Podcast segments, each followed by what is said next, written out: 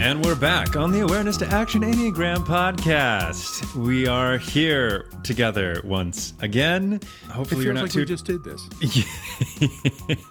Dear listener, we often record a couple episodes in a row, so this is this is round two, and uh, we're just as excited to get into this because we're about ready to embark on the journey of the strategies, the types, as some people call them, and.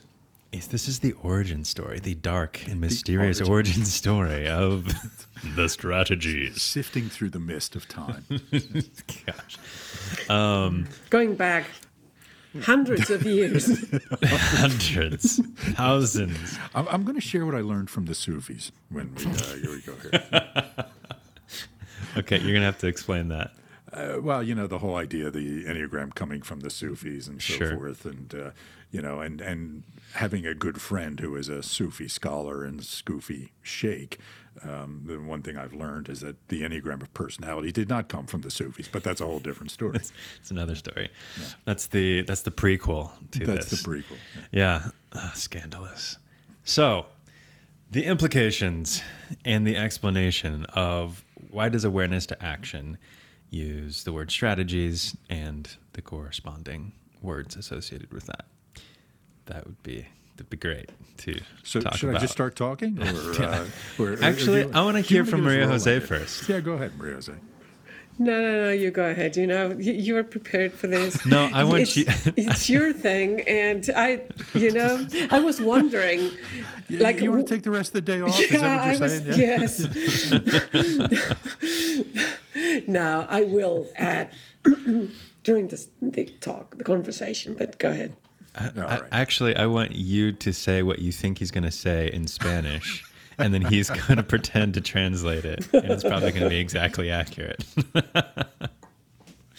And then somebody will ask me, "Are you familiar with Maria Jose's work?" And uh, Yeah, especially after all the videos I've been posting. You know, I don't mention your name at all there. Just so you know, be prepared for it. It's in Spanish, and I have not mentioned your name. Is this is this like the beginning stages of you two suing each other for? that, that's exactly right. Yeah. that's exactly right. It'll, it'll be two. like the. Uh, uh, you know the NLP guys. You know uh, she'll try to shoot me or something, or you know whatever happened there. I don't know. Too expensive Anyways. to go there to shoot you. Yeah, I'll Thank send goodness you there's an a country envelope with between us. anthrax, you know, something like that. Well, bringing us back to some actual valuable content for our listeners. Um, strategies. What are they? Why are they there? Well, I will say something. No, go ahead. So way back in the last century, um, literally, you know, the, the end the end of the nineties. Um, um, when I started using the the Enneagram in organizations way back, um, you start to run into different challenges using the Enneagram in organizations. And one of the first ones is that the people you're working with are not seeking to become Enneagram experts, right? They're seeking uh, information that they can remember and that they can use. And one of my frustrations with the Enneagram as it was being taught and written about at the time was that when people talked about what it meant to be a particular type, it would either just give a name, like the peacemaker or the helper or something like that, which never really felt right to me because it felt like a label that you're placing on someone that is describing something external rather than something internal. Or you could say, well, you know, this is the lustful type or the angry type or the envious type or something like that, using the, the nine um, vices.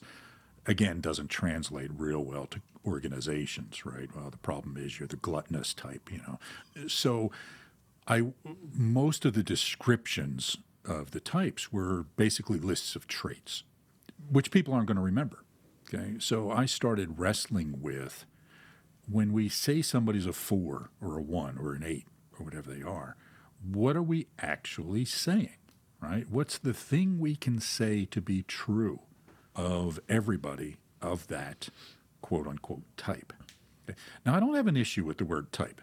Okay, uh, there, a lot of people do. That used to be a big topic of conversation on Facebook forums. Oh, people aren't types, blah blah blah.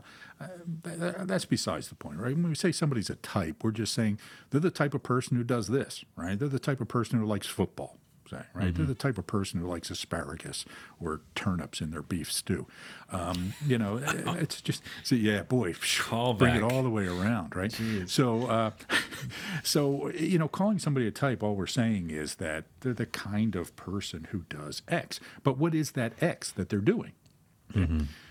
And so I was wrestling with that, and I was reading Claudio Naranjo's character Neurosis at the time. It's a great book. Don't agree with everything in it, but it's a great book. And at some point, he refers to the Ennea types as adaptive strategies, right? Meaning ways that we solve the problems that life brings our way. And I thought, that's it. I like that term, right? First of all, it was accurate in my experience. It reflected a way of engaging with the world rather than what someone is. And it was also business friendly, right? Because businesses talk about strategy all the time. Okay, so now all we're doing, you know, so it was an idea that business people could certainly get. Okay, oh, okay. Well, we know what a strategy is, right? It's how you it's how you sell your product. It's the it's the theme of the things you do. So I decided that would be it, but then I had to figure out, okay, well, what does that mean, right? I mean, what are these strategies? So I landed on this idea at the time. I was talking about people striving to be something, right? That's the original terminology we used, and I think it's still in the print version of awareness to action. In striving to be in English, yes, uh, but striving to be, um, you know, unique, striving to be perfect, striving to be this or that. Eventually, I started to realize it was more about striving to feel a certain way. Okay, that the strategy started with an affective need, a regulating way, because all the great philosophers, all the great cognitive scientists will tell you that we are affect driven or feeling driven creatures, right? We make decisions based on feelings, and then we rationalize those feelings and then act on those rationalizations. Even though we think that we're, you know, rational creatures, we're really not most of the time. So started thinking, all right, we like this idea of striving to feel. My strategy is if I feel this way, then I'll be able to solve my problems. And then we just had to settle on the word. Uh, Bob Tallon and I um, started saying, okay, well, what is that word that fits everybody we know of a particular type?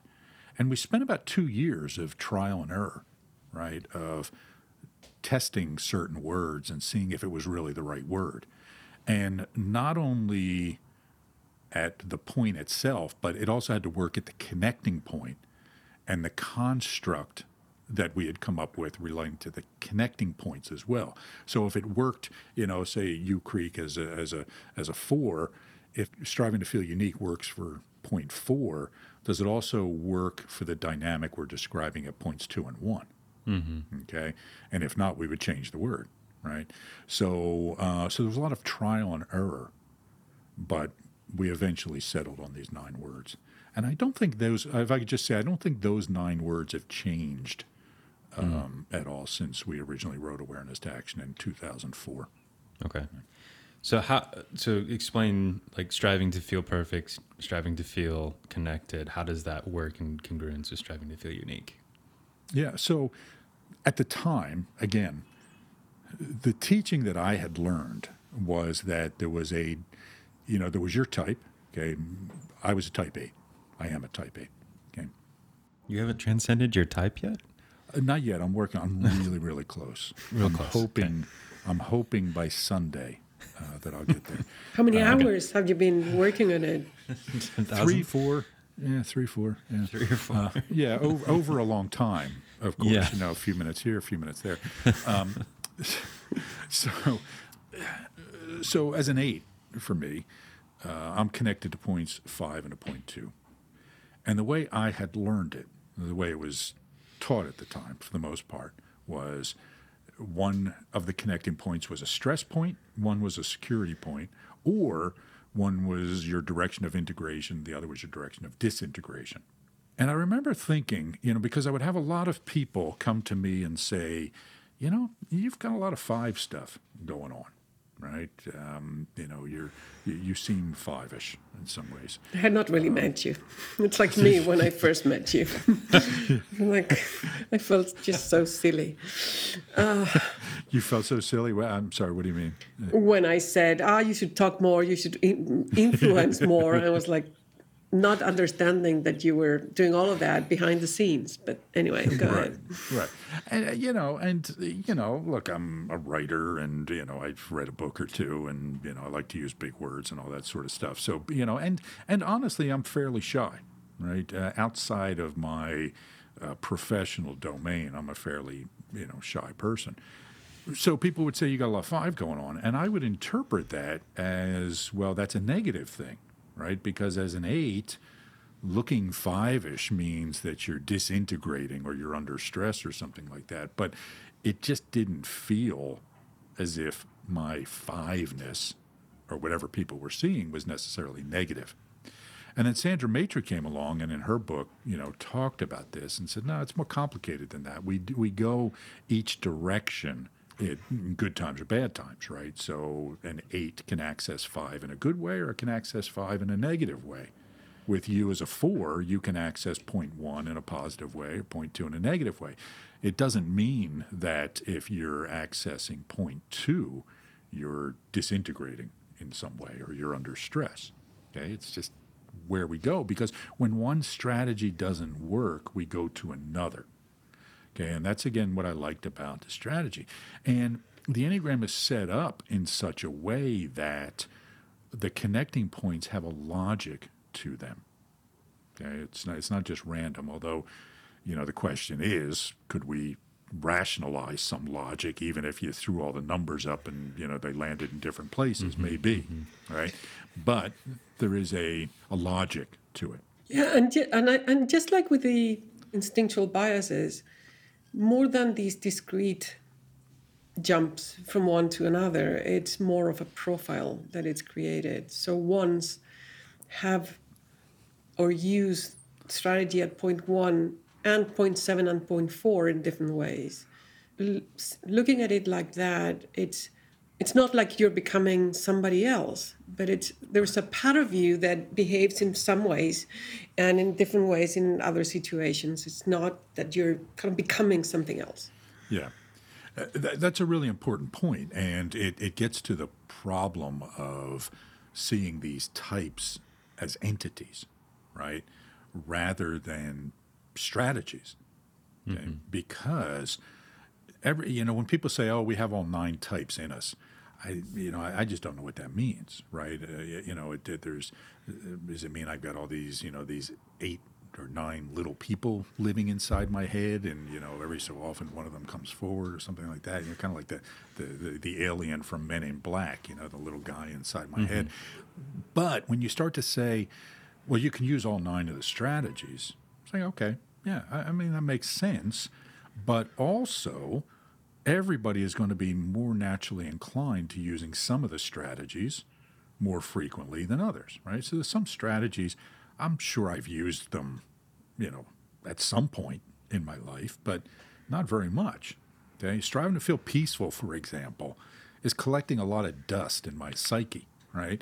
Uh, you know, it's just not a strategy that I use all that much. Okay, Uh, so anyway, so the strategies are a way of being. Okay, they're not discrete entities. When it comes to the connecting point, because Bob and I, when we were writing Awareness to Action, we were thinking about okay, how do people get into trouble? Okay, because you know that, when I'm working with a client, that's what I'm interested in. If, if you're doing fine, um, okay, good for you. You don't need me, right? I'm not a cheerleader. I'm a coach. I'm a consultant. Okay, so um, I just me, can't take the image Yeah, of you mental- being a cheerleader Yeah. out of my head. Well, you know, George W. Bush was a cheerleader, so you know. Uh, uh, anyway, uh, so we started looking at the problematic dynamic of the connecting points, okay, And we started calling one of them the neglected strategy because I get into trouble when I tend to neglect this strategy. And the other one, the support strategy, because I can fall back on using that strategy to reinforce some of my negative behaviors related to my own strategy. So as an eight, I don't go to five uh, because I'm disintegrating. I don't go to five because I'm under stress. I go there in two circumstances, sometimes good ways, because it helps me to take a deep breath, to think, to you know, to plan rather than just to impulsively act, to get uh, perspective. Or I can do it in a more negative way where I emotionally detach and I can fall into a pattern of, you know, um, you know, uh, almost aloof aggression, we call it right? Uh, it's like uh, it's like Michael almost. Corleone during the baptism. yeah, almost. it's, it's like Michael. To uh, make it so relative in this case. Folks, this is why we have Maria Jose on. She knows right. Mario too well, and we'll call him out. I love it. She, she, she, removes all the qualifiers I try to stick yes. in there. Like, who, who, are you trying to fool? uh, uh, so you know, it's like Michael Corleone during the baptism scene. You know, do you renounce Satan? Yes, I do. Kaboom! You know, blowing people up and shooting them, and you know that sort of thing. Um, so uh, these are some of the di- problematic dynamics we see. Now, again, mm-hmm. to my point is the the terminology had to work in those circumstances right? Uh, it wouldn't have worked if you know eights didn't get into trouble when they neglected striving to feel connected, which is the strategy of point two. To me, one of the the beauties of looking at the strategies of the types through these lens is that it is easier to remember. It's not just a long list of traits, but it also talks to, I mean, speaks to the logic of each profile and how they see the world. When Mario was saying they're striving, we're all striving to feel a particular way, and that influences the way we think about the world and then how we act. That is the logic of each person. And when you understand the logic, that's a very powerful tool. That's what truly allows you to put yourself in other people's shoes.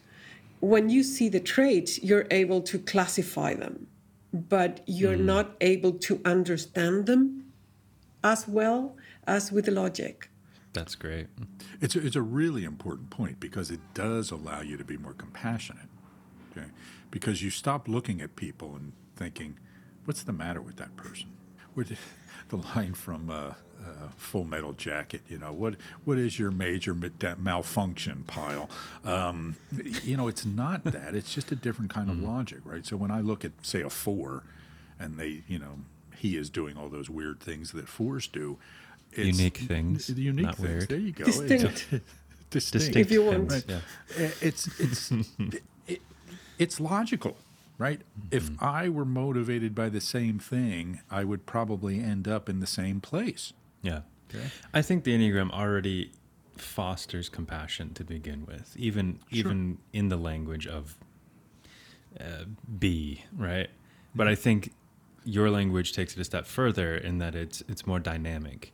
Yeah. And it and it encapsulates things a little bit more freely. And and I want to be careful about you know comparisons uh, because uh, you know I'm not fully up to date on what everybody is saying and writing out there. Sure, you know, sure, and so um, you know, and your comparison's fine, but but for me, the big distinction is not is staying away from what somebody is and focusing mm-hmm. on what they do right? Yeah. Because i'm a nominalist i'm not an essentialist okay? Um, which means? I thought you'd never ask. Oh no. That look we're that's we're out of time today you told her lunch. Maria Jose, can you uh, shorten this podcast up for us and just tell us what Mario is going to say in, in shorter words? so, so essentialism is that this thing has an essence, right? A, a, a, horse is a horse is a horse, you know. Of course, of course, um, and you know, that's all there is to it. Okay, so there's a a a core essence of the thing that is eternal and so forth, right? It's a way of classifying things. That's the way biology used to happen. If you go back to Aristotle, that you know, because Aristotle didn't understand evolution, right? They didn't have any history, uh, you know, and no fossil record or anything like that. So horses were always horses, and that's all there was to it. But then we start to learn that well, horses aren't just horses. There's been a whole chain of you know different entities and so forth. Now, nominalism is the assumption that there's a core essence to something, and the thing is the thing itself. Nominalism, on the other hand, is well, that's just what we call something that has these characteristics, right? So, again, when I think you misspoke. did I misspeak? Okay, yeah, thanks. You said So- nominalism twice. I mean, Ah, describe okay. both. Well, thank you. as- Thank you. yeah. They're both the same thing. Well, I I uh, see one of them has two M's, right? And so, you know, We don't need any more complications. what I meant was essentialism is this view that the thing is the thing itself. Well, I have my own description of this. Yeah, go ahead. In practical terms, when you think that something somebody is a particular way, then I can't change. Yes. If I'm acting a particular way, I can change my behavior. So it's much more practical to think in terms of uh, using a strategy that, rather than being a type. Yes. Yes. So the the type is not fixed, right? Is you know the point. Uh, you're absolutely right, Mariose, and and this is what we find with our clients very often, is that when we explain to them is the issue is not that you are a three, it's that you tend to overdo or ineffectively do striving to feel outstanding, and you can modify that. Now, will striving to, will anything other than striving to feel outstanding ever be your most habitually used strategy? Eh, probably not, right? Unless there's some extreme experience that occurs. Okay. But you can change the way that expresses in you from a maladaptive way to an adaptive way. Yeah, it will manifest in different ways. I was Yes. playing tennis this morning. I have a class every week, and my teacher was observing me and how when I made a mistake, I kind of lost focus. And I stopped looking at the ball. And he said, Don't focus on getting the movement perfect. Just continue, go on. Don't don't pay attention to that. Uh, it doesn't need to be perfect. You need to just put it on the other side on the other side of the court. And i said to him look that will not work with me You know? Just be happy. yeah. It's li- another version of just be happy. I said, look, I will continue to worry about getting it perfect. Now, if you help me redefine perfect here, and it's not just doing the perfect movement, but putting it in a particular place or with a particular speed or something more broader than just the movement, I can focus on that but don't even try. I mean, and I can try to not worry about getting it perfect, but it will not work. Yeah. You, you can't ask people to abandon the strategy. You have to help them use it in a more adaptive way, right? Is Yeah. what it's coming down to. what we're referring to on the uh, just be happy thing as an as an example um, i was part of a a panel at some enneagram event and i was i was you know trying to be authentic and and real and and i shared some like personal things in front of everyone and, and the person that was uh, in charge of facilitating that panel just said well I just keep telling, I just tell Forrest that you just need to work on being happy. Just, I, I was stunned. Yeah. like, it does, it doesn't work like like that, and it was, um, yeah, just not not the not the greatest moment. Yeah. it, it, it, it not only does it not work, but it's uh, it's disrespectful in a way. It's Yeah, absolutely. right. Absolutely. It is. You know what? What you're experiencing is not valid. Just abandon it and be what I want you to be. Right. It also shows just not getting it. To me, it's just Not understanding what works and what doesn't. What right? are, Yeah. yeah. what are you talking about? This doesn't work like that. Have you really worked? Has it really worked for you? That um, to tell people to stop. I mean, to st- just be happy, and they become they're happy. It just doesn't work like that. Yeah, it, and I can I can extrapolate from that and understand the the path to how I can get caught in my own emotions and just and make myself sad, right? And that's not in some ways that's not true sadness. But just to say it, it's oh, what's that the the late night host long time ago who was just like stop it. Oh yeah, it um, was Bob Newhart, right? The Bob Newhart. right? And we should put that in the show notes. Yeah, um, for people to watch. It's even yeah, even when I'm working with some when clients, I'm just I'm just listening to them go on. I'm just gosh, just stop it. yeah, right. And and and not only is it you know all these things we've already talked about, you know, mm-hmm. dismissive, insulting, you know, not going to work, but it's just not helpful, and it leads to additional frustration because you can say to yourself, even if you took that in the best possible way and said, you know what, I do just need to be happy. Well, how the hell do I do that? Right. You know, give me give me some tools I can use here. Give me some techniques. Help me get there. Right. Okay. And uh, so, with the strategies that, you know, again, this is how, you know, we have a particular process, and down the road we'll get to the awareness to action process because we, we don't want to just tell somebody, stop doing this and start doing that. We need to help them get there step by step in a way that's going to resonate with them, in a way that's going to work with them. Okay. But if you're seeing them as just this fixed thing, well, then you can't help them get there, right? Because by definition, they're not going to change. The irony is in my situation, right? The the way to be more happy is to actually be more sad at first. Like I have to go deeper into the sadness, like being aware of that emotion. Um, and, and figure out what's actually going on and, and let that emotion metabolize before I can start having some level of perspective and ability to possibly feel the sensation we call happiness or at least neutrality. yeah, uh, but I may have used this uh, example before, but it's it's you know it's Emerson and his monster, right? I can I can run around trying to avoid this thing. Emerson said we all have this monster that we carry around. That's all our fears and anxieties and hostilities and so forth, and we all try to get away from it. You know, running zigzagging through the woods. But the way to get to resolve it is to just sit on a log and talk to it. Right? So the four needs to spend some time sitting on the log and talking with their melancholy or their sadness or whatever it is and work through it and dissipate it, right? Rather than rejecting it and just letting it get stronger and stronger.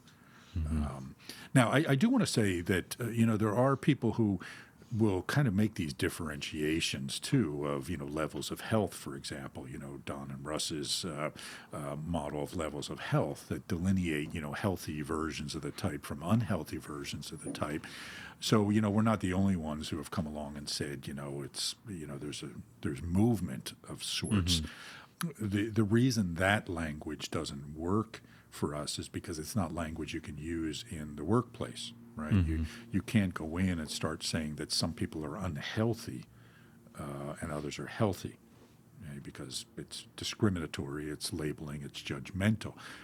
The language we use is, you know, under stress, right? Typically at our best when under stress, which is, you know, more neutral and something that everybody can relate to. It's not that I'm unhealthy, it's that I'm feeling stress and pressure and not at my best. And I feel like I have some ability to manage that. You know, you tell me I'm unhealthy, i saying, hmm, well, okay, that's that's a bigger kettle of fish to deal with.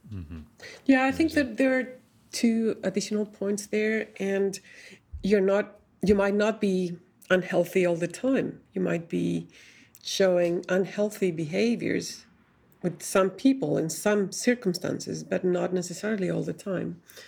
And my experience is that Don and Russ did use to teach it that way, but it's not always Yeah, understood in that, I mean, mm-hmm. like that.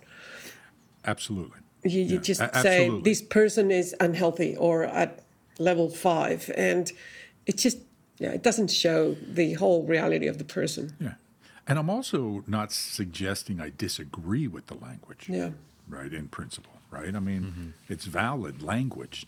It's just not valid language for the work environment. Yeah, mm-hmm. and, and, and I think that in general, uh, because I, at some point I did try to use it outside of the work environment, when you have labels that are not neutral, as you were saying, people tend to avoid resonating with them. It's just mm-hmm. natural. So you need to use things that people don't feel bad for saying, yeah, I'm like that. And that applies not only to the different levels, but uh, to the, the strategies. If there's something like with type A, when we say striving to feel powerful, every time we teach it, we do explain what we mean by power, because in some cultures, power is a bad thing. It's wrong. There's abuse attached to it. So we define the terms so that it doesn't cause these kind of rejection that makes people not want to see themselves as an eight, even if they are. I think the power of finding that neutral language is, um, I, I, find, I see all the time in the Enneagram community and, and outside of it too, but either toxic positivity or toxic ne- negativity. Either addicted to finding all the things that are wrong with me or addicted to finding all the ways in which I am superior in some way. Um, and sometimes those are overlapped in some way, but I think finding that neutral language of the dynamic language of of verbs of striving to feel this way in those actions can be healthy and unhealthy, it can be adaptive and maladaptive, and those can be depending on the situation. The same action could be um, any of those all at the same time. Yeah, and and it's the strategy can manifest itself in all sorts of forms in all sorts of environments, right? If we take striving to feel powerful, for example, well, you know, a priest or a monk or a nun can be striving to feel powerful.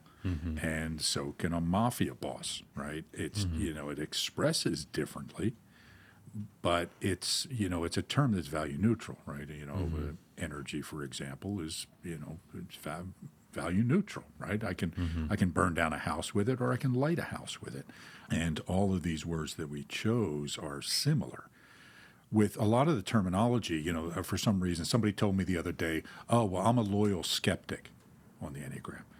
And so you take a phrase like that, and you, you know, for me, okay, I've narrowed it down to two things about this person, and I'm thinking about them being a loyal person, and I'm thinking about them being a skeptical person, mm-hmm. but I can't take it that much further. But if I say that it's somebody that's striving to feel secure, there's a whole bunch of ways that can manifest itself. And skepticism might be one of them, and loyalty might be one of them, but there are a whole lot of other ways. And so people will be able to better identify themselves because not all sixes are loyal, and not all sixes are necessarily skeptics, but they all are striving to feel secure in some way. Why don't you go through the symbol and explain, uh, not explain, but mention all Yeah, nine sure. strategies? Sure. Yeah, well, I'll make it quick. So, uh, point one, striving to feel perfect. Okay. You know, and, and with all of these, people are going to quibble, and that's okay. And and in, in the book, we gave some synonyms. You know, they might say this, they might say that. One of the, I think, the better quibbles we've had, Maria Jose, is somebody saying it's more about striving to be beyond reproach. Okay. And, and that's a refinement. But when I started thinking about it, I was like, okay, how do you get beyond reproach? By being, perfect, perfect. right? You know, so uh, right, so um, uh, so okay, that that's fine. It still means the same thing, and if it, you feel more comfortable saying that, then okay. But I'm still going to think of it as striving to feel perfect, right? Uh, point two. Uh, striving to feel connected. Now, this is a little bit different because everybody talks about the two as helpers, right? And in my experience, in my experience, not all twos are helpers, right? That was the language I used early on. I was working with a team, and uh, there was a woman there who was a two. She was a transmitting two, and when I was talking to somebody else, and I said, "Oh, so and so is a helper," his response was, that bitch is a helper. What are you kidding me? Right? And you know, and so uh, uh, is that going to get us an explicit rating again there on this Maybe one? I might All just right. take it out. that unpleasant person is it was a helper. Uh, so not all twos are helpers. And the reason that a lot of twos do help is because it makes them feel connected. Right? What better way to connect to somebody than to do something for them? Right? Uh, if I bring you pie, you're going to love me. Right? Kind of thing. Okay, so uh, we so we think again that's one of those things where something's deeper going on than just this idea of being a helper. Point three, we call striving to feel outstanding. Again, that's fairly common. It's somebody who's trying to stand out in some way, to be better than others. I had somebody say to me one time, I don't have to be the best, I just have to be better than everybody else. Uh, who was a three, right? Uh, which, you know, uh, okay, you know, uh, and, and it shows to how people kind of internalize these things, right? And how they wrestle with them. That to somebody on the outside, that's a distinction without a difference. But to him, it was a real difference. Point four, we call striving to feel unique. Okay. And, you know, you said before the session that you resonate more with striving to feel distinct. Okay. And all right, you know, what makes somebody distinct? Well, there's nobody else like them, right? What is something that there's nothing else like? It's unique, right? So, uh, quickly continue defend my quickly defend myself in that sometimes one can I find myself knowing how to be distinct without trying to feel unique. How is that? In in that Say more. More I would say. here's a bit more rope. yeah. um, I just, I just, and per, yeah, sure, we're we're saying the same things on some level, but what I what I hear when people describe uniqueness is often not what I experience as a four, and so the reason for changing that wor- word is to kind of help shake that unique means strange or weird. But I that's don't not con- what it means, right? That's oh, Sure, yeah. Yeah. but I I throw the distinctness in there is because it's not like I don't need to be weird and off the charts in order to be different or distinct. Yeah. Um, That- uh, That's my that's my only critique. I mean, yes, we're saying the same thing, but I yeah. Uh, uh, and and see, uh, so you're absolutely right. And so we all bring baggage to words, right? We mm-hmm. all bring baggage to language. And Maria Jose talked about the baggage around the striving to feel powerful. And so, so again, we're not dogmatic about this, right? Mm-hmm. If you're more comfortable with that, that's fine. You know, we're going to talk about you behind your back, but um, you know, and we'll still think about you as trying to feel unique and not distinct. right, right, yeah, Whatever yeah, you, know. say. but but distinct's just another word of saying unique, right? And uh, Sure. you know, and and and we can get into okay, well, what does that what does that mean for you, Greek, right? And then how can we use whatever that means for you to help you grow is what we're after here, right? Not trying to say no, no, no, you have to use our language, right? Yeah. I, I don't care, right? So Yeah. No. I use it in addition to unique. Yeah. In order to help it's uh, an additional qualifier or something. Yeah, you know, it's exactly. fine. right? Um, but you know what we don't say is that every four, you know, we don't say the artist, for example, Yeah. because there's a lot of fours out there. To your point, who are not beret wearing, purple suited, clove cigarette smoking weirdos, right? Uh, you know, they're just regular people who you can't pick out of a crowd, right? But there's something about them that's striving to feel unique in some way. Okay. So, type five, eh, it's, it's always interesting because this one is one that to some people feels not value neutral. We call striving to feel detached. Okay. Uh, some people call it the investigator. Some people call it, you know, uh, people often observer. highlight the observer, that sort of thing. But, you know, we've met people who are not investigators. We've met fives who aren't that smart, aren't that curious, and so forth. It's about an emotional detachment that they're trying to maintain, right? There's emotional buffer that they're putting in the world. And the observing is a way to do that. Right? I don't detach so I can observe. I don't detach so I can investigate. I investigate and I observe so I can feel detached right? So it's you know it's it's not a chicken and the egg. It's the you know it, the, the egg did come first, right? Because eggs were around before chickens, right? Dinosaurs laid eggs, right? So, um, you know, that solves that. It's not really an eternal question because we know the answer to it. Uh, so, Uh, okay. right? so I'll move on. Um, point six, striving to feel secure. Not all sixes are loyal, right? Not all sixes are skeptics. Not all sixes are anything that I'm aware of other than on the lookout for what could go wrong, right? And trying to mitigate against it. That's what's happening. Point seven, we call striving to feel excited. In an ideal world, we would use striving to feel stimulated.